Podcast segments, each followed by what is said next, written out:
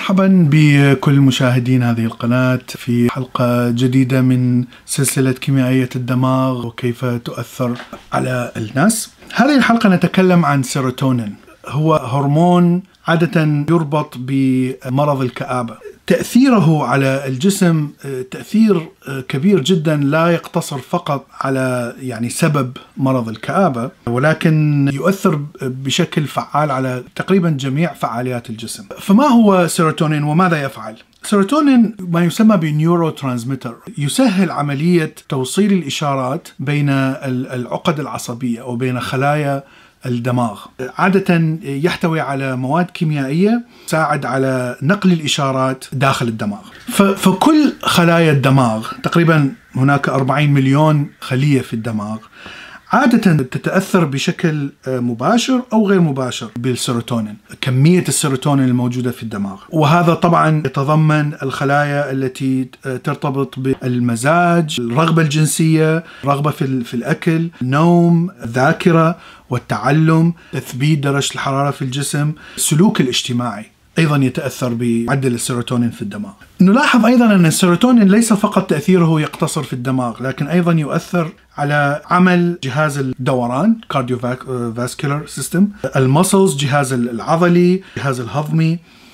الدراسات لم تثبت أي ربط مباشر بين درجة السيروتونين المنخفضة وبين مرض الكآبة، لكن لاحظوا أن جميع مرضى الكآبة عندما نأخذ test من من الدم نلاحظ أن نسبة السيروتونين أقل من المعدل ال average الموجود في باقي الناس. ليس هناك طريقة لقياس نسبة السيروتونين في الدماغ بدون ما تشرح الدماغ طبعا لهذا الطريقة الوحيدة التي يستطيعون أن يقيسوا بها نسبة السيروتونين هي في الدم ومنها يستنتجون أن نسبة السيروتونين في الدماغ ممكن أن تكون قليلة أيضا. وهنا نقطة مهمة جدا، لاحظوا أن كل مرضى الكآبة نسبة السيروتونين في الدم تكون منخفضة لكن ليس كل الأشخاص الذين لديهم نسبة سيروتونين منخفضة هم فعليا مريضين بالكآبة، يعني لا يوجد نفس الاستنتاج عندما نعكس العملية. اذا نحن نعرف أن انخفاض السيروتونين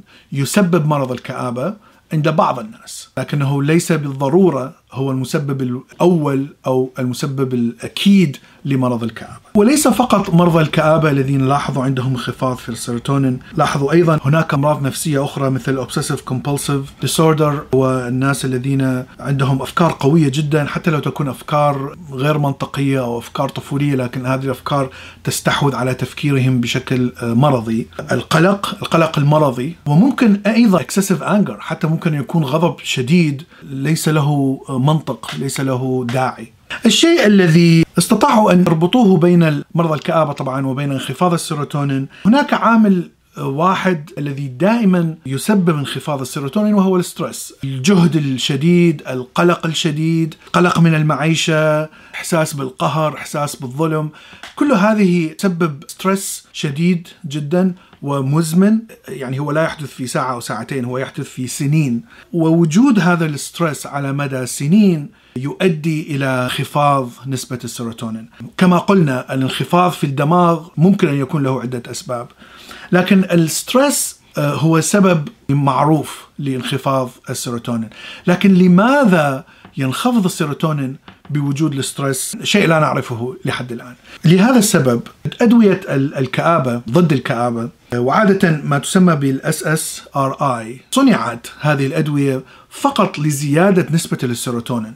يعني هذا كل ما تفعله هذه الأدوية. ولاحظوا ان أن فعلا أن هذه الأدوية عندما تعطى بشكل طبعا دواء يأخذ تقريبا شهر إلى شهرين حتى نسبة ال chemical في الدم تزيد. فلاحظوا أن نسبة السيروتونين تبدأ تزيد في الشخص الذي يأخذ هذه الأدوية. ولاحظوا أن نسبة الكآبة تبدأ بالانخفاض. المريض يشعر بتحسن من من الكآبة وسأتكلم عن أعراض الكآبة بعد قليل. الشيء آخر الذي لاحظوه في التجارب أن الأنثى والذكر أو النساء والرجال يختلف الاستجابة لارتفاع أو انخفاض السيروتونين بين الجنسين. الاختلاف هو بسيط لكن على بساطة هذا الاختلاف لاحظ مثلا إذا انخفضت نسبة السيروتونين في الرجال وهذه أجريت كتجارب. لاحظوا أن الرجال لا تظهر عليهم بوادر الكآبة لكن ممكن تظهر عليهم آه، بوادر أنه يكونون شرسين أكثر. لكن النساء تقريبا أغلب النساء الذين آه، هبطت عندهم نسبة السيروتونين يميلون إلى الكآبة. آه، أكثر هذا هو اعتقاد يقول أن ممكن أن يكون السيروتونين receptor المواد الموجودة في الخلايا التي تتأثر بالسيروتونين مثلا عند النساء تختلف بشكل بسيط عن الرجال ولهذا هناك فرق في الاستجابة آه، للسيروتونين بين الرجال والنساء. أيضا هناك drugs المعروفه باكستسي أو LSD وهي ليست إدمان هي ليست حشيش أو أفيون أو الهيروين لكنها حبوب آه، تسبب هلوسة. آه، لاحظوا أن هذه ال drugs تزيد نسبة السيروتونين بشكل كبير في الدماغ ونتيجة لزيادة نسبة السيروتونين السيروتونين مهمته تسهيل عملية نقل المعلومات بين الخلايا فلاحظوا أن المعلومات تبدأ بالانتقال بشكل كبير مما يجعل الدماغ في حالة تشبع المعلومات التي تنتقل بين الخلايا وهذا ما يسبب الهلوسة تخيلات والنظر عندما تنظر إلى شيء ترى أشياء غير موجودة. المشكلة أن هذه زيادة السيروتونين أيضا يسبب أشياء سلبية ليس فقط حالة الهلوسة. زيادة في ضربات القلب درجة حرارة الجسم تزيد تفقد التوازن وتنتهي أيضا بتقيؤ blood pressure يبدأ بالصعود والنزول. يعني شيء ليس جيد. لأن الجسم كله يدخل في مرحلة من الفوضى. كنتيجة لزيادة آه، السيروتونين زيادة غير طبيعية. أتكلم الآن عن تجربتي الشخصية. الكآبة. أنا عشت في العراق فترة طويلة 25 سنة. طبعا لم أكن أعرف أنني مريض بمرض الكآبة. عندما تكون شاب يافع 20 إلى 25 سنة لا تشعر أنك مريض. حتى لو كنت مريض مرض نفسي دائما تشعر بأنك على أحسن صحة وتستطيع أن تفكر، عندك إرادة قوية جدا أن تستمر في الحياة مهما تكون الحياة صعبة. مع مرور الزمن عندما أصبحت في الثلاثينات كنت في ذاك الوقت جئت إلى أمريكا. هذه الإرادة القوية الإرادة الشابة القوية تبدأ بالنزول وأنا أعتقد كل الهرمونات الجسم تبدأ بالانخفاض عندما تعبر عمر الثلاثين. كنت أعمل في شركة برمجيات software وأحسست بألم شديد في يدي في الرسغ تصورت ان أن هذا ألم نتيجة لأني أعمل في في مجال الكمبيوتر والبرمجة لمدة طويلة منذ أن كنت في الإعدادية. في ذلك الوقت كنت اتصور اني يعني 15 سنة من العمل في الكمبيوتر الشيء الذي أدى إلى مشاكل في الرسغ ذهبت إلى طبيب أعصاب وفحصوا الأعصاب من بين المرفق إلى اليد.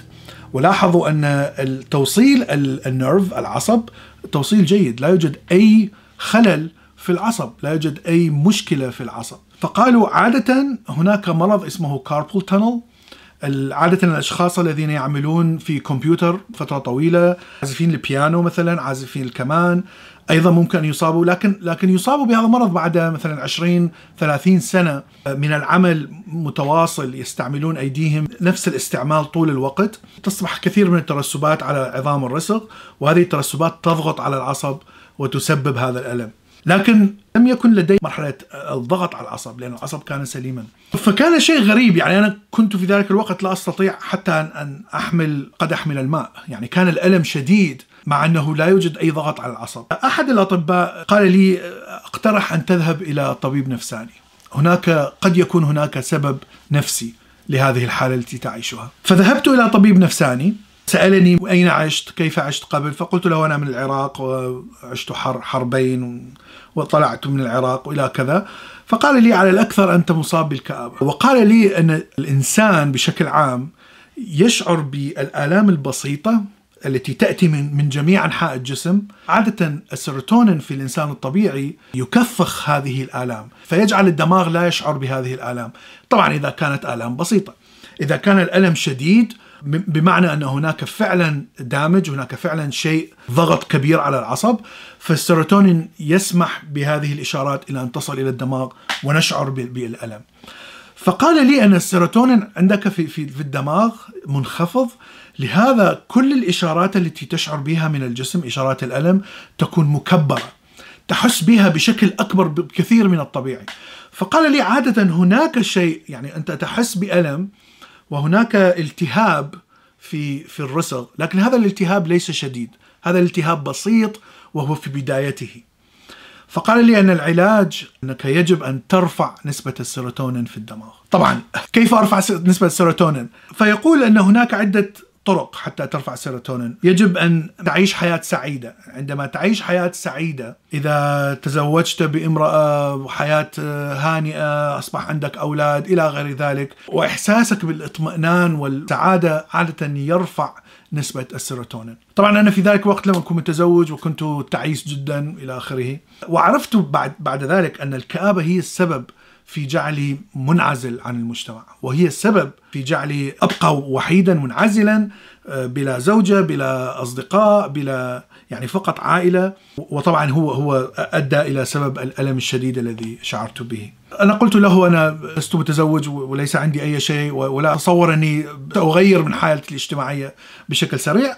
فقرر أن أبدأ بدواء انتي آه، ديبريسنت وفي ذلك الوقت أعتقد أنا بدأت بافكسر وهو أحد هذه الأدوية التي ذكرتها الذي يرفع نسبة السيروتونين في الدم. والشيء الذي لاحظته عندما أخذت هذا الدواء طبعا الدواء لم يعمل في يوم انتظرت تقريبا شهر والتغير الذي أحسست به هو تغير بسيط جدا. هناك كثير من الأوقات قبل أن آخذ هذا الدواء. يعني أنا كنت مثلا شخص آه، منعزل وشخص يعني أحس بالعزلة والوحدة والكآبة والحزن. وأتمنى أن ألتقي بناس وأتمنى أن أتعرف على ناس يعني سواء كان علاقة مع نساء حتى أصل إلى زواج أو علاقة مع رجال حتى تصير صداقة. كنت منعزل في الحالتين.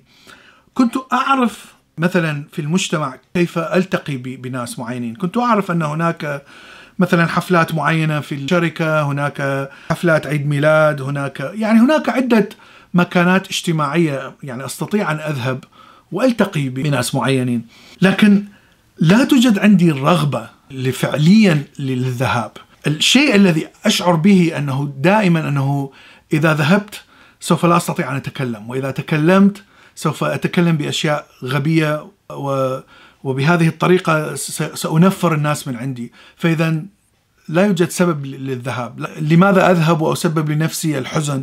سأبقى في البيت أحسن وأتفرج على تلفزيون كل ما أتت فرصة إلى أن ألتقي أو أذهب كنت دائما أحس هذا الشعور ال- الذي دائما يقيدني دائما يجعلني لا أخطو هذه الخطوة هذه الخطوة البسيطة. وهذا هو مرض الكآبة. هذا هو الشيء الذي كان تقريبا من منذ فترة المراهقة إلى فترة الثلاثينات. هذا الشيء الذي أبقاني منعزل. هذه الخطوة الواحدة البسيطة. بعد أن أخذت الدواء بعد شهر نفس الأفكار موجودة. أصبحت عندي الرغبة بأن أفعل الشيء الذي أفكر فيه. سواء كان نتيجته سلبية أو إيجابية هذا شيء آخر.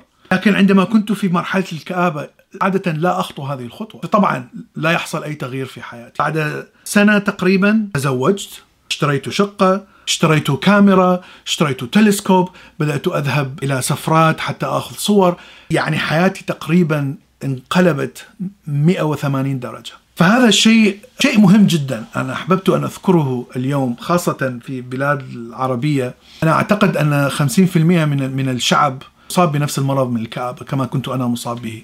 وهذا المرض لا ينتهي أو لا يذهب بسهولة على فكرة. يعني أنا بعد عشر سنوات أحسست بأني في حالة جيدة وحتى اقترحت على الطبيب أن قلل نسبة الدواء. كآبة لأنه يؤثر على الكبد ويؤثر على القلب. قال لي على نجرب بما أنك الآن متزوج وحياتك مستقرة وكل شيء أفضل. حاولت أن أترك هذا الدواء. بعد شهر أحسست بأني عدت إلى المرحلة مرحلة الكآبة التي تجعلني أرفض لا لا توجد عندي رغبة بعمل الأشياء التي أفكر أن أعملها حتى أحسن حياتي. عرفت أن هذا المرض هو مرض مزمن، عشت حياة طويلة مع هذا المرض، عشت تقريبا 30 سنة وأنا كئيب وأنا مكتئب، فاحتياجي للدواء احتياج مستمر، يعني هذا المرض لا ينتهي بعد سنين. لكن الشيء الجيد أن أنك تعرف أنك مريض وتعرف احتياجك للدواء وتعرف كيف تعالج نفسك. وإذا عالجت نفسك وأحسست بتغيير في الحياة اذا أنت أنجزت إنجاز عظيم لتحسين حياتك. أنا أقول 50% من من الشعوب العربية والمسلمة مكتئبة لأنه لأن مرض لا يصيب كل الناس، يعتمد كيف كيف يستجيب دماغك لقلة نسبة السيروتونين، كما ذكرت تعتمد على الدماغ. هناك ناس يصبحون أكثر عنف أو تصبح عندهم انزايتي قلق. عندهم قلق شديد جدا. هناك ناس تصبح عندهم كآبة شديدة. إذا هو لا يسبب آه، دائما يسبب الكآبة هذا ما أردت أن أقوله اليوم. أرجو أن تكونوا قد استفدتم من الحلقة وشكرا لكم وإلى حلقة أخرى.